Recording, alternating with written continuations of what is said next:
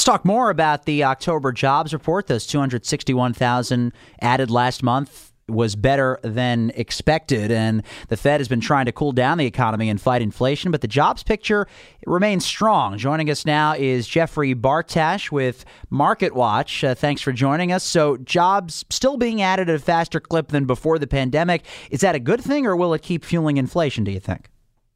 Well, it's a good thing for for Americans, for consumers. They're they're employed, they're working, they're making money. It's helping them to deal with high inflation.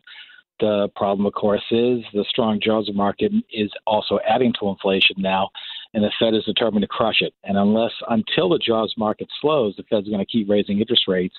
And as long as the Fed keeps raising interest rates, the odds of recession then keep growing.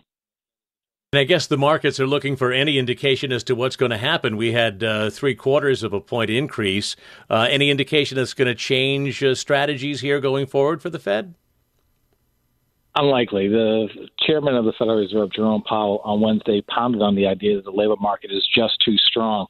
Now, mind you, he doesn't want people to lose jobs. He doesn't want people to see people's wages shrink. But he's worried that if the labor market doesn't cool off, it's going to fuel inflation in the longer run. And if inflation is harder to get down in the longer run, that means the Fed has to keep interest rates high for a long time. In the end, that would be much more damaging to the economy than dealing with the problem of inflation now. So it's a damned if you do, damned if you do, sort of don't sort of a thing for the Fed, and they don't really have any choice. They have to squeeze out inflation. That's Jeffrey Bartash over at Market Watch. Thanks for the time. Thank you. Odyssey celebrates Mother's Day, brought to you by T Mobile. You can count on T Mobile to help you stay connected on America's largest 5G network.